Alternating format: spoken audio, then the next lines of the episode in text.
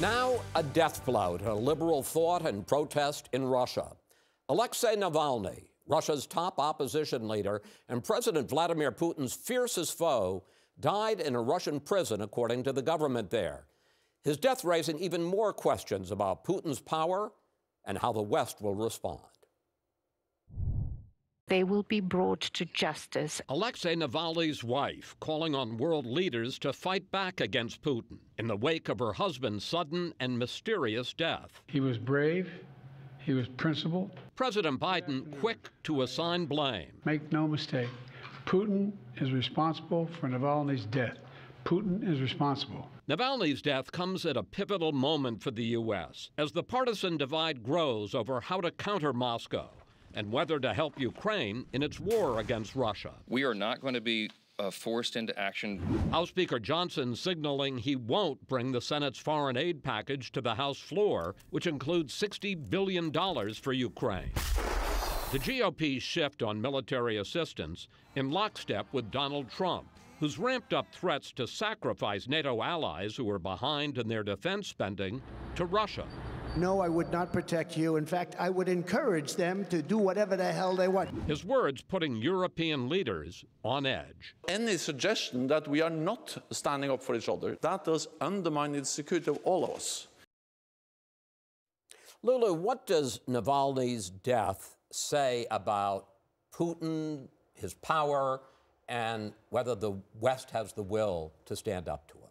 I mean, first of all, it's a dark day um, I saw the news and it actually filled me with a real sense of foreboding and fear because Navalny occupied a space in Russia that was unique. Um, he was someone who people could still look to and say there is an opposition.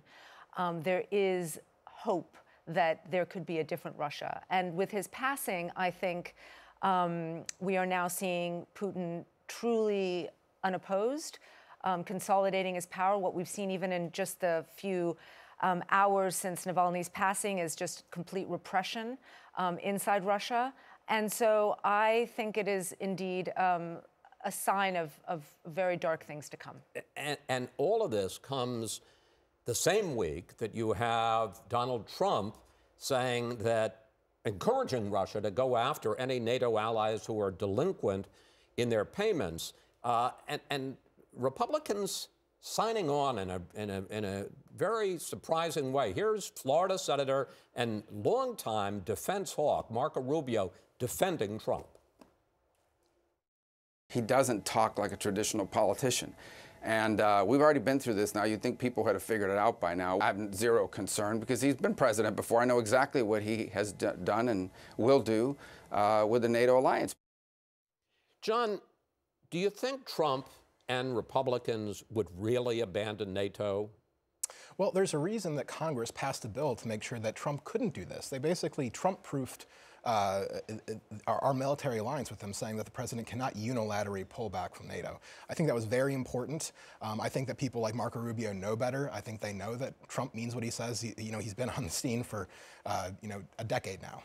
But, but the thing I've heard about that is he might not formally be able to pull out of the treaty, but if he's elected, if he's president, he can he'll decide unilaterally whether or not to send troops in and enforce Article 5 an attack against one is an attack against all even if that one is a is a country that's delinquent in its payments and Congress can't do anything about that.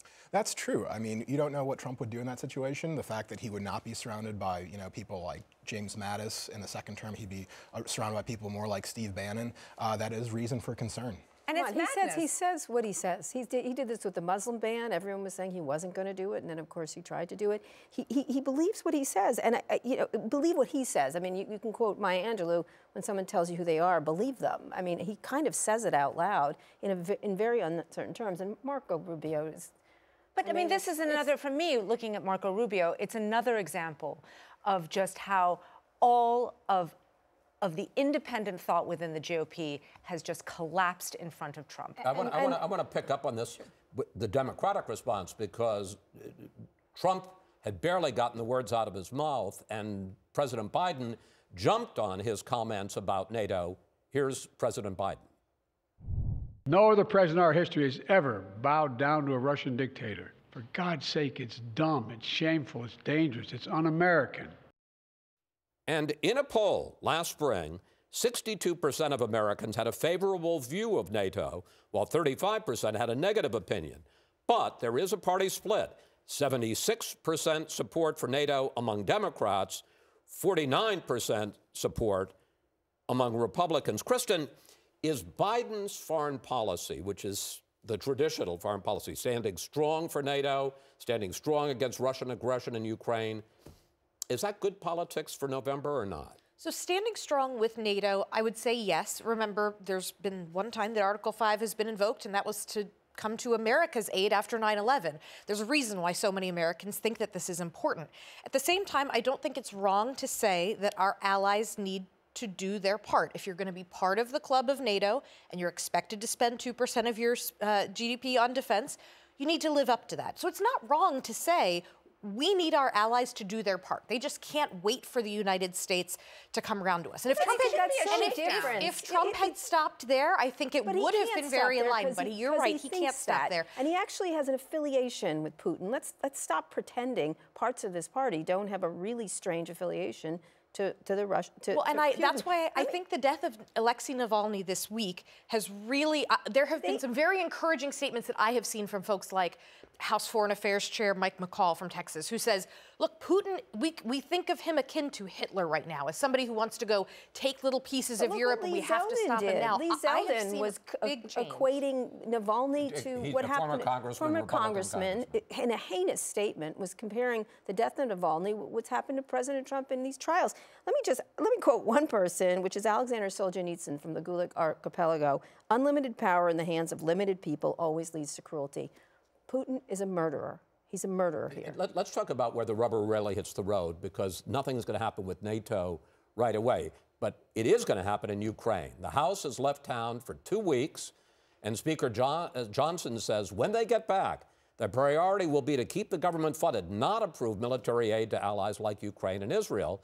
Meanwhile, and this is astonishing to give you a sense of what kind of shape Ukraine is in, Russian forces are reportedly firing 10 shells to every one the Ukrainians fire. So the question, Lulu, is we talked about NATO. Are Republicans really going to abandon Ukraine? It's increasingly likely. I mean, I would have said it was unimaginable, but I think it's increasingly likely. And I think what that is going to cause is complete chaos. I mean, the way that the Republican Party is talking about this is as if everything is on a ledger and money is the most important thing. And these alliances are going to impact us. I mean, this is about America's safety. This is about what is um, in America's best interest. And that's why the Navalny thing chilled me so much because what we are going to see if America doesn't step up and, and help Ukraine is that it's going to come home to roost here.